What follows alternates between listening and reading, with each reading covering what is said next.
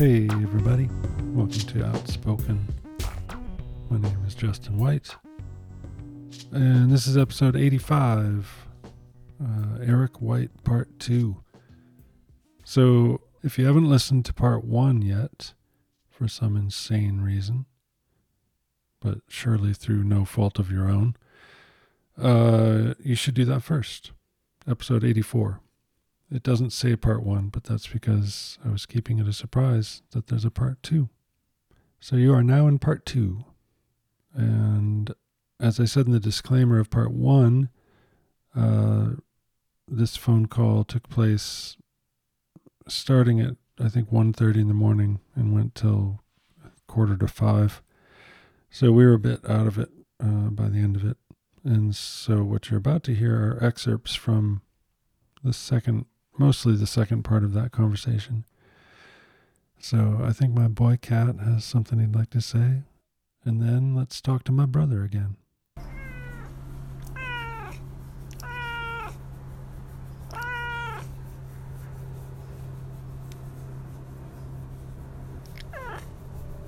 Or do you mean like operation, like ops?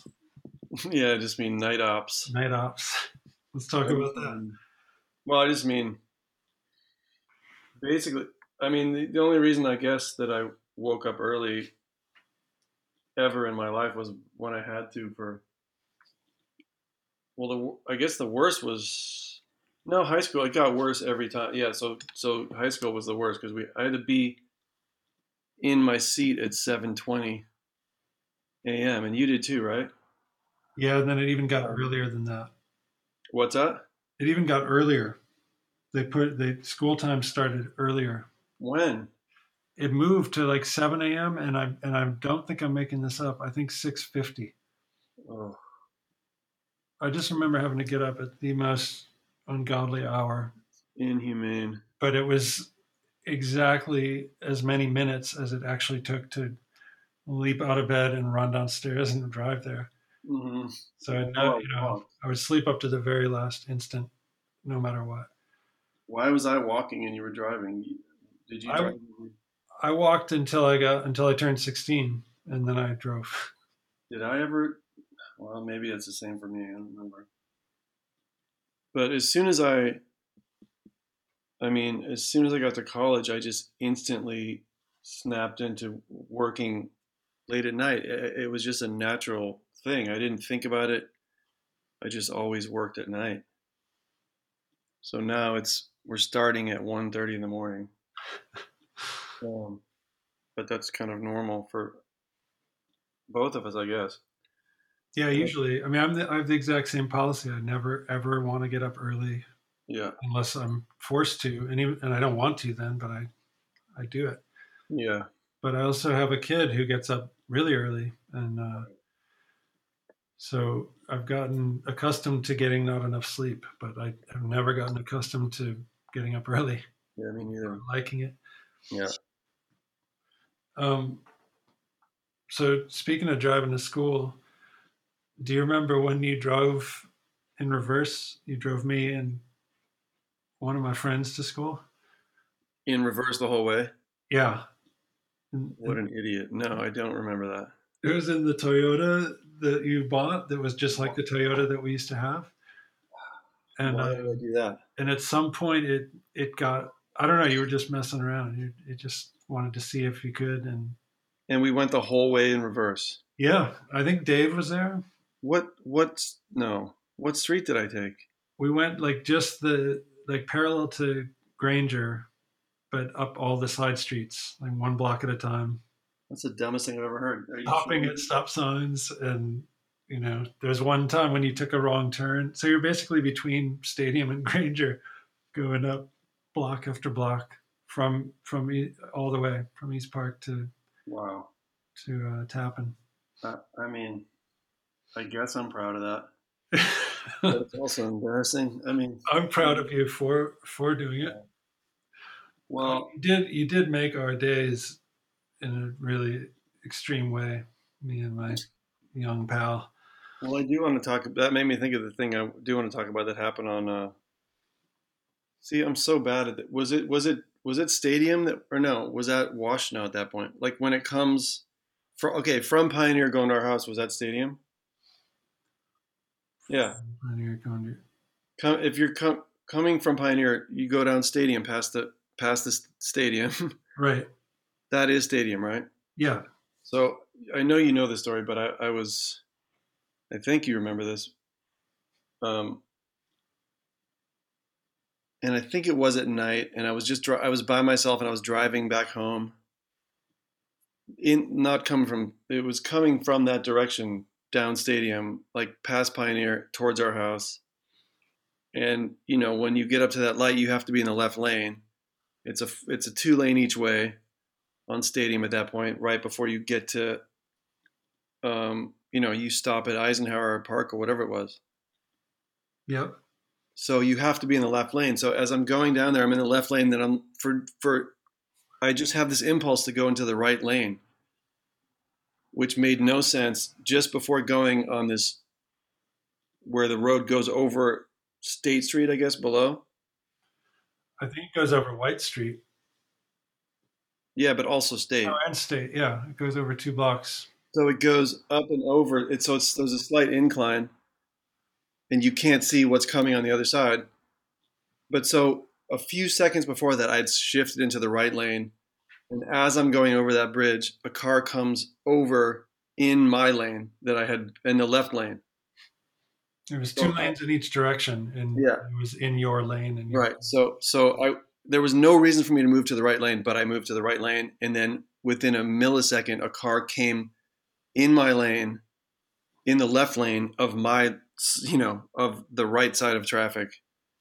And I would have, if I hadn't just moved over there for no reason, I would have been in a head-on collision and probably been dead at the top, like right on the top of that little overpass thing. Because it was moving really fast, I remember you telling me. Uh, well, we were both going at least forty. Yeah, that would have been really. So, yeah. I mean, I, so anyway. So, all right. So, how early? I mean, I feel like you and I both would either suggest or willingly believe that there was something else at work there, right? At, at I mean, least- I do. I don't. I don't pretend to be able to explain it or understand it, but that there's just that just. And I remember, I can still picture it, and I, I, it was such a calm. It was just, oh, I'm getting in the right lane now. Even though you were turning left like two blocks up. Right. I, I had to turn left. I was already, I had already gone, gotten into the left lanes because I knew I had to turn left further ahead. And then I just calmly thought to myself, oh, I need to get in the right lane. I just got in the right lane. And then the car came in my, the lane I was in a second earlier. That instant, right. So what... I don't know what that is. It wasn't me making a conscious decision. I mean, I took a conscious action, right? But I, there was no logic to that, to taking that action, right? But I didn't. I wasn't questioning it. I just was like, "Oh, I'm moving to the right lane now." You were compelled. Yeah, but it. But, but it, you don't yeah. know what the force was that. Well, compelled. Yeah, but I don't think it was me. Or I mean, I guess you could say. Oh, it's your subconscious that can see that. But even that is just completely, that go that defies any kind of rational scientific explanation for anything, you know. Well, and somebody could even try to use. Believe the world operates. So it's, you know, so, and I just love stuff like that. So I don't know what it is, and I don't really care. I know it's, there's something, I mean, supernatural is a loaded word, but there's some, there was something happening there that I was not, that was greater than, you know, something was seeing the bigger picture in that moment, I think. Do you believe in guardian angels?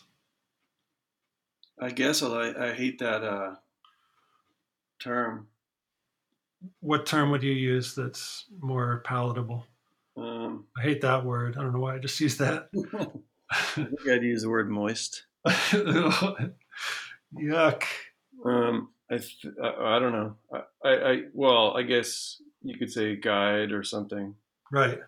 Or guard is is guardian. Is it the angel part that you object to? I think it's both. No, I think of that movie, and I don't know. So I don't know how okay. you call it or what it is. But yeah, I mean, I kind of. It seems like I've had other. I can't think of them now. I don't think, but I, I there have been a couple other things similar to that. something, I don't understand it, but something else is going on. Something go, is going on beyond what, what we understand.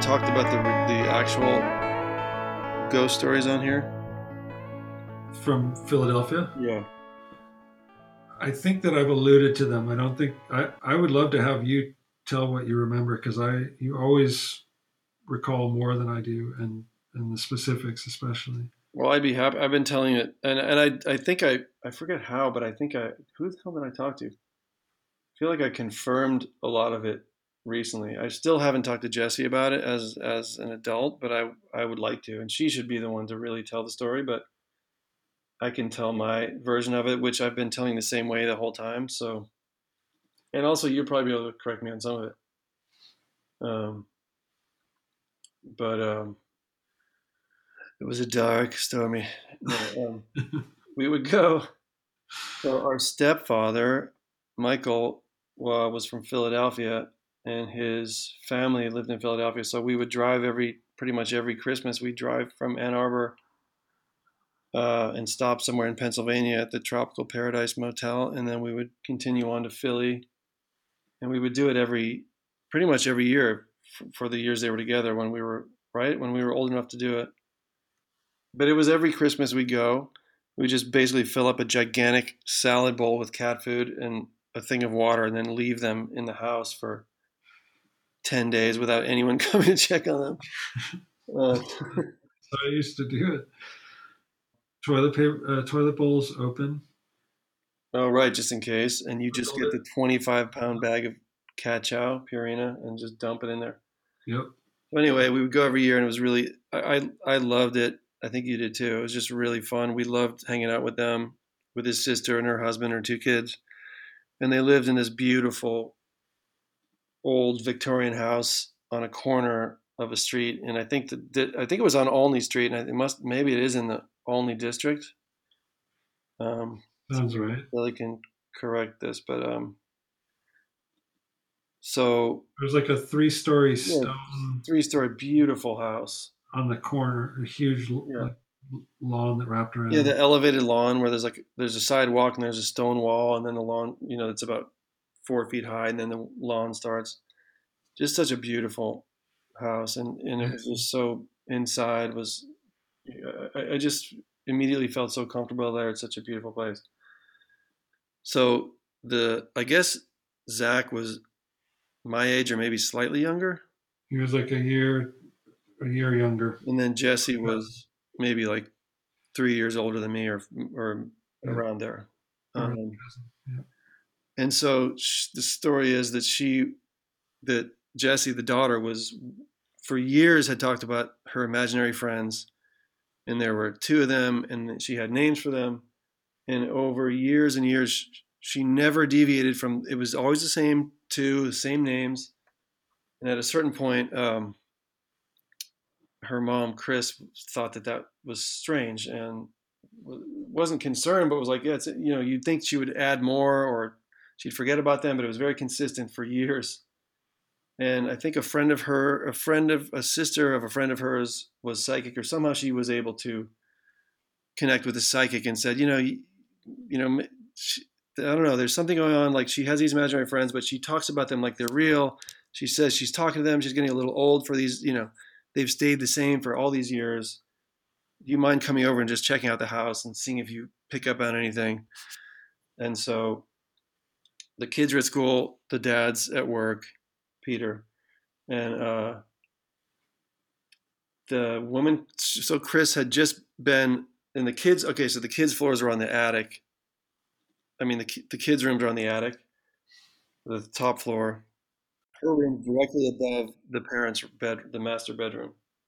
There's a very narrow, steep staircase at the end of a long yeah. hallway. Yeah.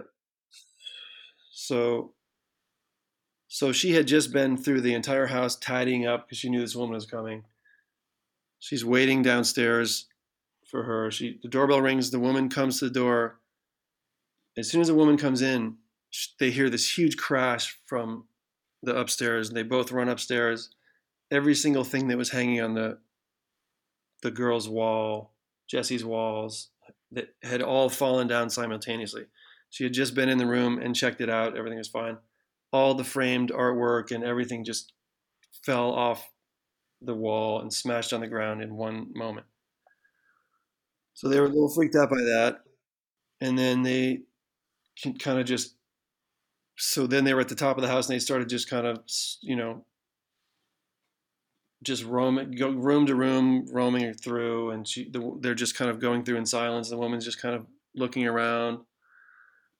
They get through the whole house. They go back down to the to the table and sit down, and she says, "Well, um, the psychic lady says uh, there are there are two uh, there are two entities up there." But they're completely harmless. You don't have to worry at all. They're they're, they're there, but they're not going to bother her. They're they're actually just they're benign. They're fine, you know. But they're there, two entities. And she said, "There's one thing that concerns me. Uh, when I was up there, I smelled smoke, but I'm not sure if it was in the past or the future." So fucking creepy. Yeah, and that doesn't send shivers up your spine. And there's something. I don't know what will. Yeah. So that, so, so I guess we had heard that story when we were there, right? When we were there. Yeah. I remember Chris telling that story. Well, we were there probably. Definitely. And so, the, so the things that happened, so that, that happened, I guess, I don't know. I don't know when that had happened. It wasn't that long, you know, it was around the time we were visiting, I think. Maybe it had been a couple years before. I don't know. But then, the other thing I remember is that they were all gone one day, and they had a plumber in there working on the bathtub, and he just kind of felt a presence and turned around and saw this woman dressed in Victorian clothing standing there, little round glasses, just staring at him. He said hello and like turned back to his work, and then he looked again. She was gone. And, you know, there was no one else in the house. And nobody that fits that description. Right. Or, or had any reason to be there. Right.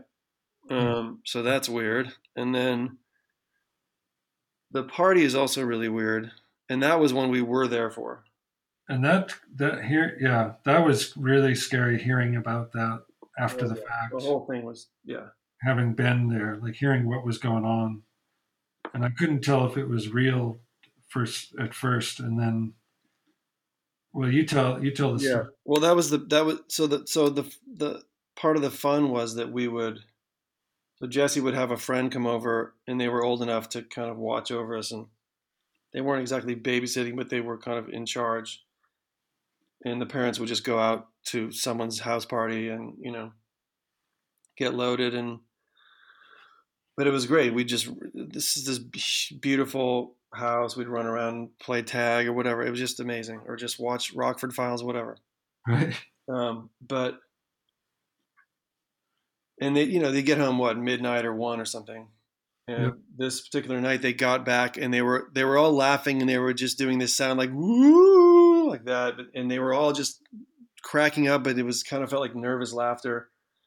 And we were all still awake, and they were like, what? You know, we we were just they were just acting really weird and laughing and and making this sound. And then we, we kind of just said, what the hell is going on? And they sat, they just, we just sat down in the living room. They told us the story of the party they had just come from, uh, which was at a friend of, you know, a friend of theirs. And they were the last to leave, some of the last to leave. And they were sitting there. And the, this guy that was at the party was saying, yeah, I really enjoyed uh, talking to Victoria. And like, Victoria who? And she's like, he's like, oh, I don't know. I didn't get her last name, but I talked to her, though, you know, for hours. Was, you know, I was sitting here and she was sitting right in that chair. And they're like, what, what does she look like? Like, no one knew the knew her by name. He described her. No one knew what the hell he was talking about. And he said, well, of course she was there. I, I was sitting here talking to her the whole night. And they're like, what? It was, it was not a massive party. So they, they knew exactly who was there. And right. They, there was no one invited or there named Victoria. You know, no one that fit the description that he was giving. Because I think, didn't he say, like, wasn't he saying that she was dressed kind of schoolmarmish or something? Like she had an old, old timey clothes. Yeah, maybe I'm making that part up, but. No, that part's, I remember. Really? So I remember the guy, and this is like a, what's that? I remember the, that, the description of her clothing specifically. Oh, you do? Okay, good. But the, just to finish up the thing about the party, the guy was like a really straight-laced dude, and he, as they kept denying that they knew who the hell he was talking about, he just got more and more agitated and, and freaked out and was really getting upset. Like, of course she was here. I saw her. I was speaking to her the, for two hours, and really started. You know, so they they left. The, they left. He left. Everyone was freaking out. They didn't know what was going on. So they came home, and we're all, you know, we're all spooked about it. Um, but um, so there's the thing that happened when we were there, and the thing that happened when we weren't. So I guess I'll just do the one when we weren't, because I think this is the chronology. But it was a year that we weren't there, because I think it was also Christmas. They were out and came back to find their house surrounded by fire trucks, and their house had been struck by lightning. It had, on the top of the house, it had burned Zach's room. It avoided Jesse's room completely. It went down and burned the guest room. It moved laterally over and gutted the parent, the master bedroom, which was directly under her room. So her room was untouched, and the fire burned down and over and gutted the parents' room. And the lightning struck at the corner near her room, right? Yeah, I didn't remember that detail, but it doesn't even matter.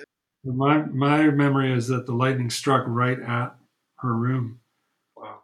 And then burned everything around it and left her room totally untouched. When Jesse does a podcast, that's when we'll figure it all out. Yeah. The last thing I remember hearing was that she... And this, we weren't there. This was a, this was like a couple years later, I think, because it kind of started to die down a little bit, the activity. And then the last thing I heard was that she was listening to a Carly Simon record, and some voices came out of the stereo. And while the record then, was playing. Yeah, and then that was it. And it wasn't, yeah, it wasn't on the right. Like some man's voice was talking during the, like coming out of the stereo. I, I thought it was a woman's voice, but I also thought I it said something specific. Like it actually said something very audible during, while, like the music should have been playing. The needle was on the record. Oh, and it stopped the music and... and... Yeah, the voice like came in and and came over. Like play, that's possible, yeah. Through the record player, and, and all you could hear was the voice. All right, we got to ask her. Yeah. I'm sick of all the secondhand. That's a lot of speculation. It's not really strengthening our story very much. Yeah. But it but, did happen. All that shit, all that weird, spooky stuff happened. And there have been other things. I mean, I've had other experiences with with presences. I know yeah. it. I've had one, I think. Only one other one. Did you, when you went to, did you, you visited Brad and Dingle? Yeah, that's where it was in Ireland. That's what I thought. The fucking three hundred year old mansion. Yeah. It was converted the, the husband, where the husband murdered his wife.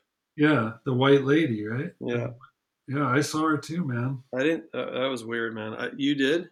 Yeah, I had a really. Um, I slept one night in that um, that main, you know, the fireplace. Yeah, yeah. Lounge, there, you know, there are two of them, and one was more used than the other. No.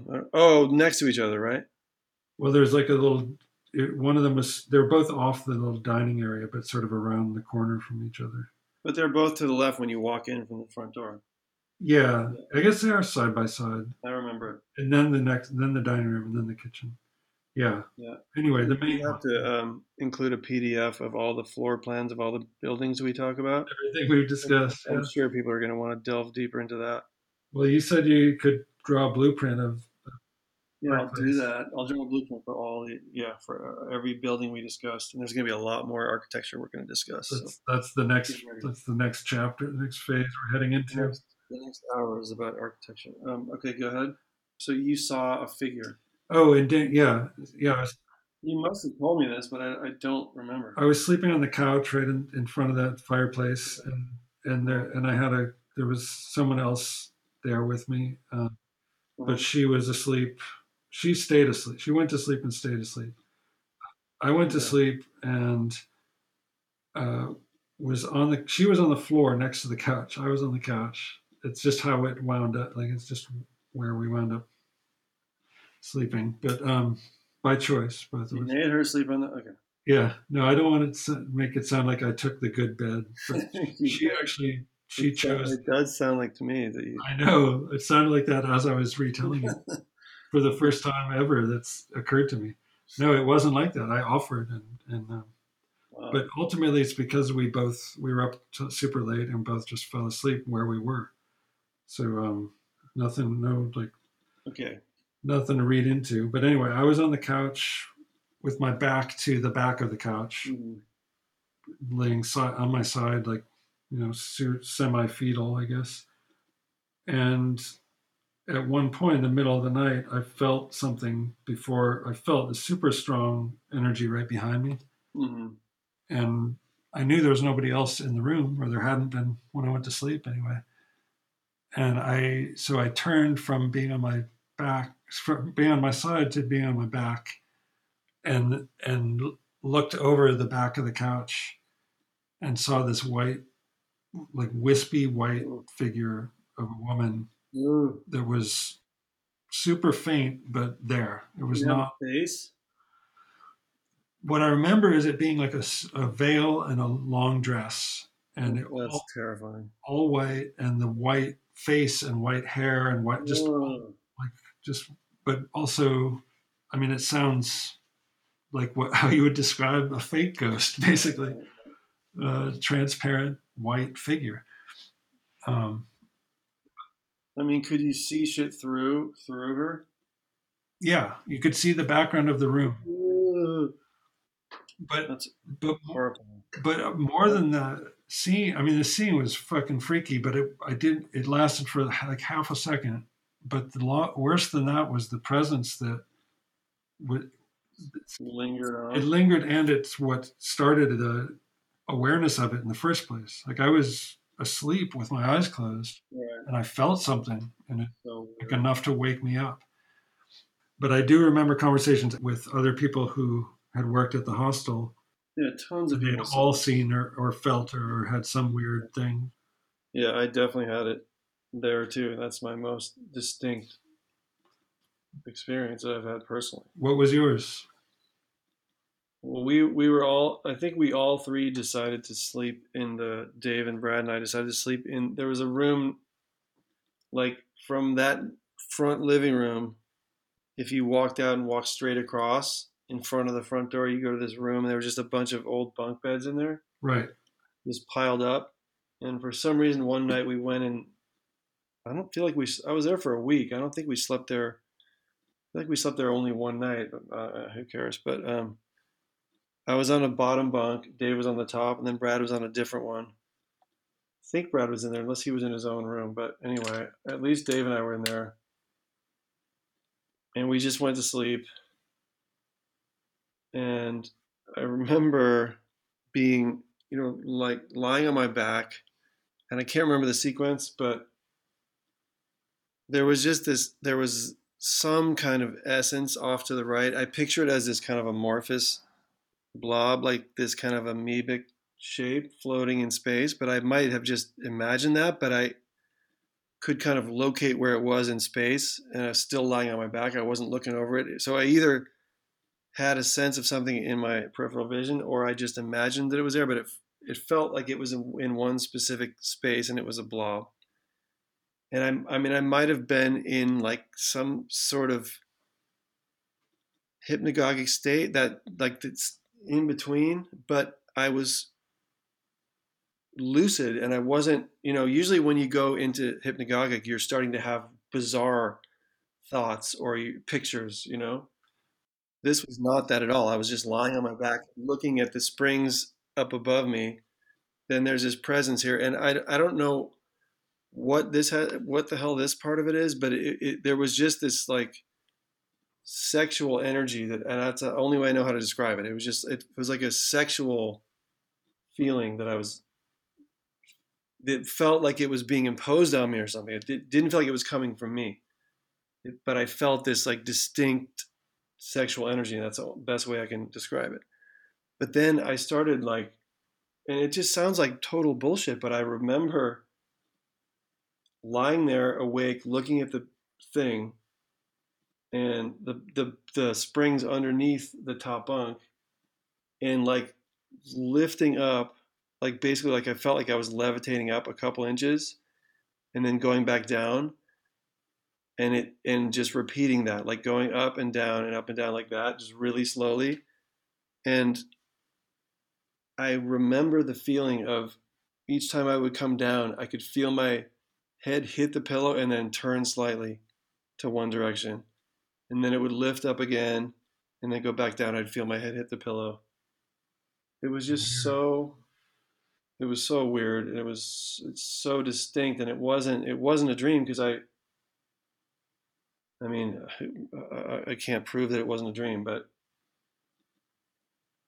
then it just stopped, and I was still awake. So you know, it wasn't anyway. So I don't I don't know what the hell that was, but it definitely felt like a presence. But I didn't see I didn't see any kind of human figure. It was more of just sensing that something was there.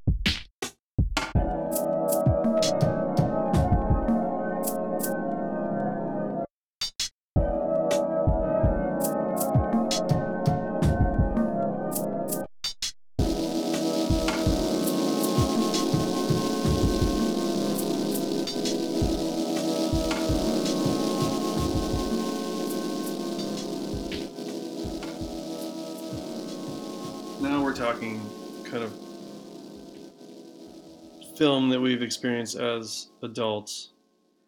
I mean, I saw, I did see, not by choice, but I saw two hundred Motels when I was two.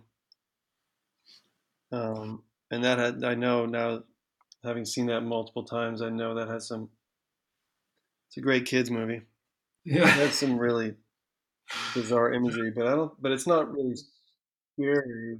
Zappa really, Zappa really understood toddlers. But um so yeah, we're talking like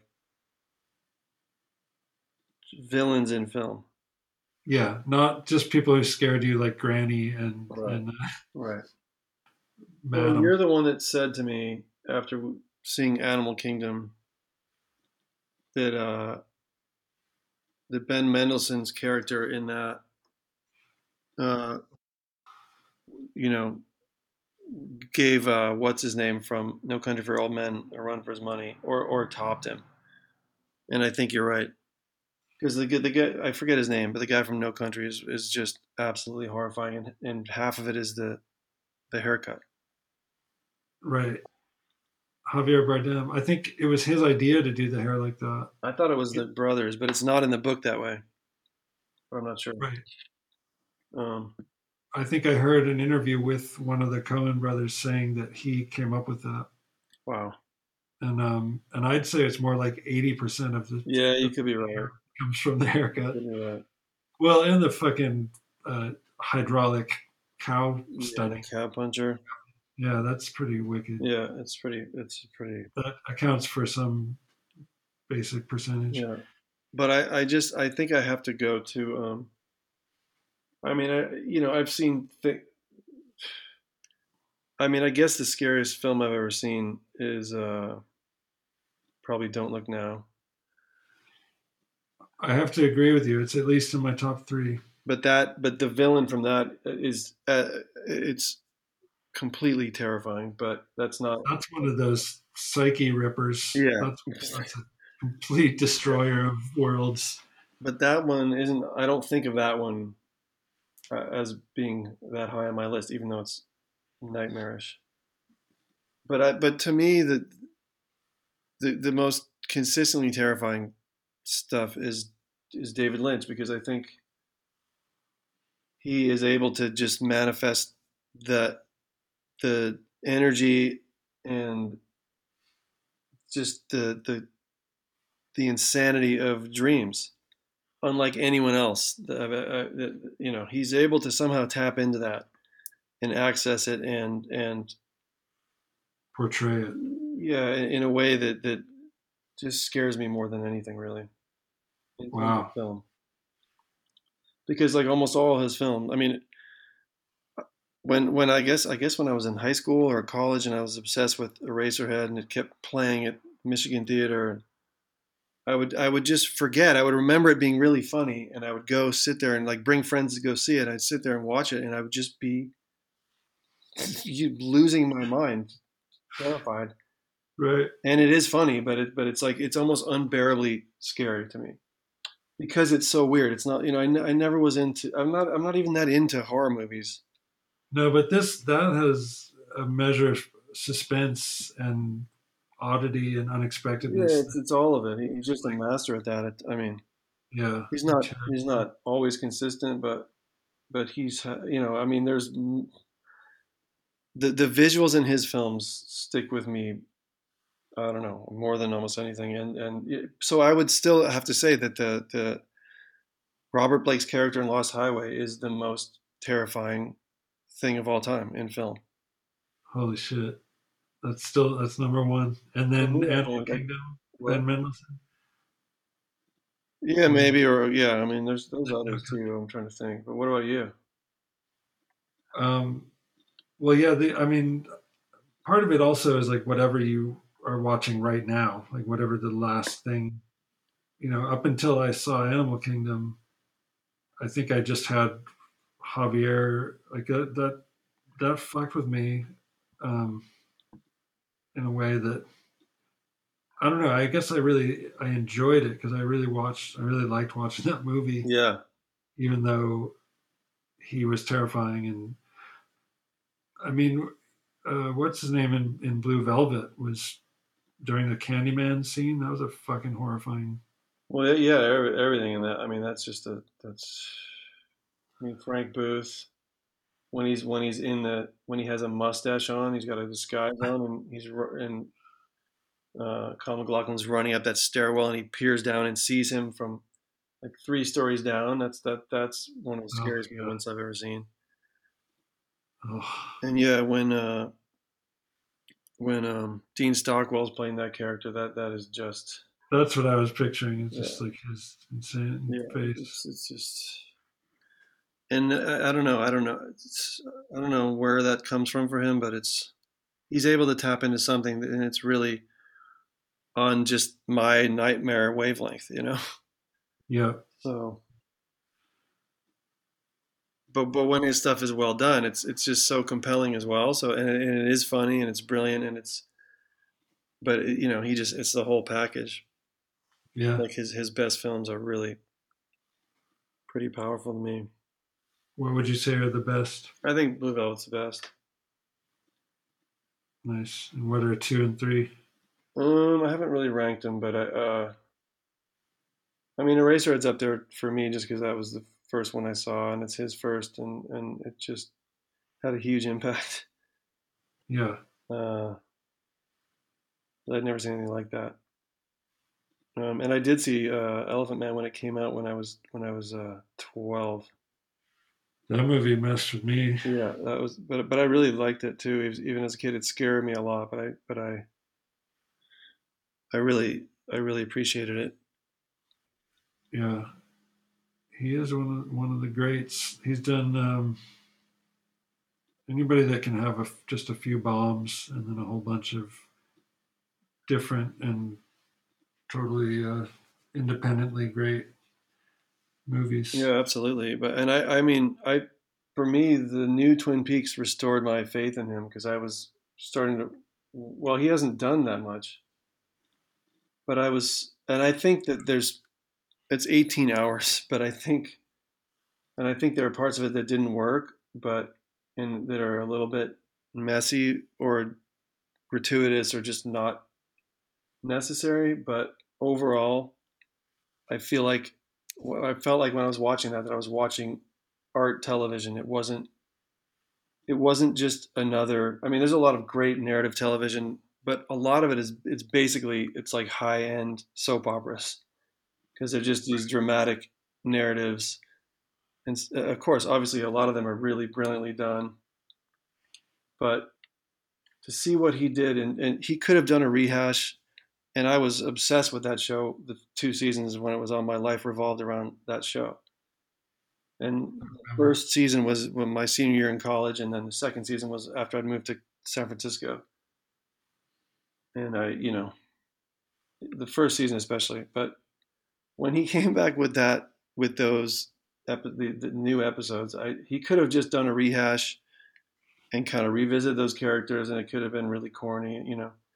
And he did rehash it, but he also went in thirty other directions. And yeah, I don't think it all worked, but but he just, I felt like it just it just felt like he was somehow again at the peak of his creative powers because he just was going. It was just I've never seen anything like that on television. And some of it was just some of the most beautiful and shocking, terrifying, and I, I don't know. I, I just feel like.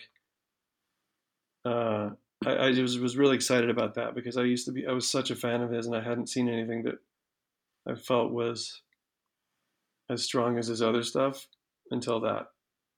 Right. And, you know, I, if, if I somehow were able to, I, there's things I would probably have cut out, but overall, I, I think that's a really strong piece of work. If I was David Lynch's editor, I would have said, yeah, well, I would have done just a little bit less of the zigzag floor and the backward talking. In the in the original or in this? In all of his, like yeah. He's used it too many times. That's my yeah. opinion. That's it was great the first time, and, and you know variations of it have been cool, but yeah, there's been a little bit too much of the the, the backward talking. Yeah, dwarf in the zigzaggy floored room. Yeah, well, the whole thing fell apart in the second season because the network forced them to. They never wanted to identify who the killer was. Oh, they needed it for the... the network forced them to do it in the first season. So then the second season, they really didn't give a shit. They were kind of phoning it in, and it really does show because the, there's the second season is pretty... There's parts that are just awful, I think. Yeah. But anyway, he's a... Lynch is the shiz. Yeah, he's a wizard. The shiz wizard.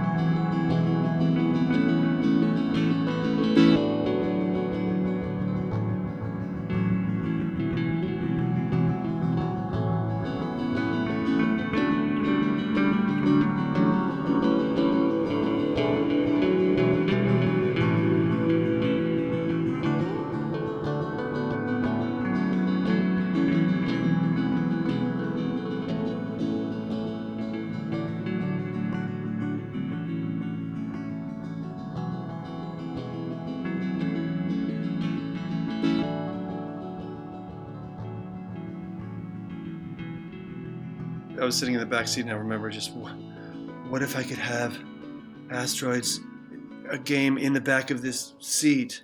I could play it while we were driving on this hours-long, boring road trip. I just could not stop thinking about it. But it was completely impossible. And it's just so funny that now that's every single human has that. Not, well, not every single human, but we have, now we have the ability. Now we just take that for granted, that that's, you know. Right.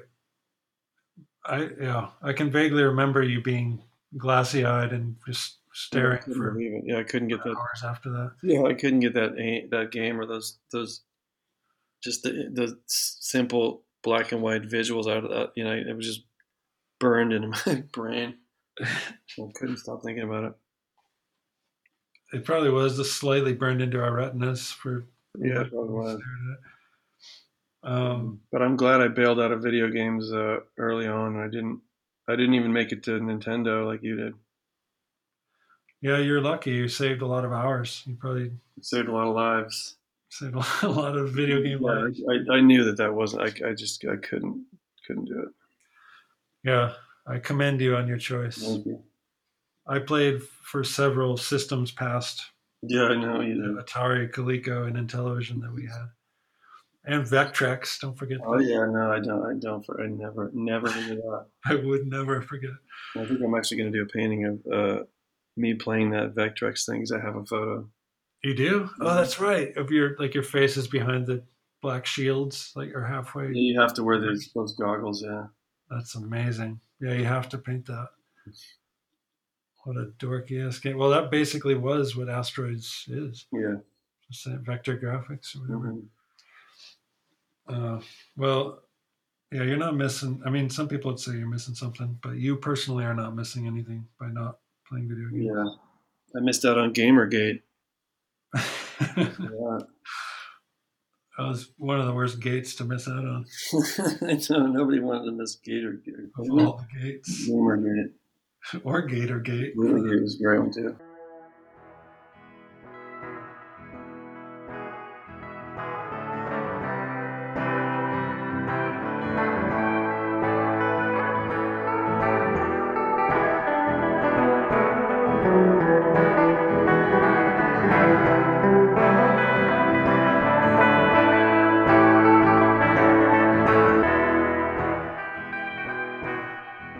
Thanks for listening, everybody. That was my brother, Eric White. Painter, cat lover, friend to many, and so many other things.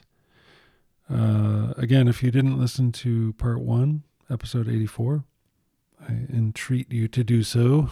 Uh, we talked more there about Eric's life as a painter or how he came to be a painter. Um... And speaking of Eric White and his paintings, uh, go check out his website at e white dot com. And there you can find out all about him and look at some of his work. You can also go to Instagram. And there he is known by at e underscore whitey, W H I T E Y. And oh, also at his website, um, look at slash buy one of his books, one of the Rizzoli books. They're amazing.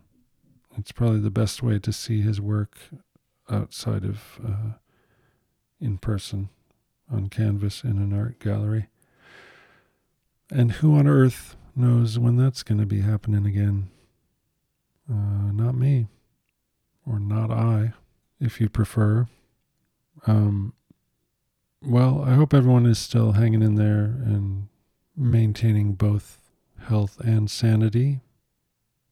I know I've been having my share of lows, medium lows, low lows, super low lows, um, and only moderately high highs. So, um, yeah, it's a weird world. And we're in it. But we have each other, I think, or some of us do. Let's try to have each other. How about that? Let's have each other's backs and have each other in mind. and in our hearts. Okay. Uh, I love you all. I'll see you next week. I'm going to end this episode differently and leave you with a special song dedicated to my brother. Um, he's always been a huge appreciator of music, and he's turned me on to endless, endless stuff, and continues to to this day. So all I can do, the least I can do, is give some of my music back. So here's a long, weird improv that um, I thought he might like, and maybe you will too.